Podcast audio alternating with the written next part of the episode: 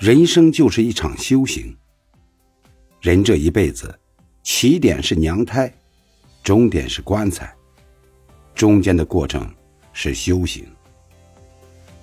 在孩子面前修脾气，在父母面前修孝道，在夫妻之间修忠诚，在朋友面前修人品，在弱者面前修善良，在强者面前修谦虚，在自己面前修那颗烦躁不安、七十二变的心。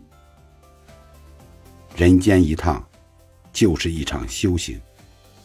太急，没有故事。太缓，没有人生。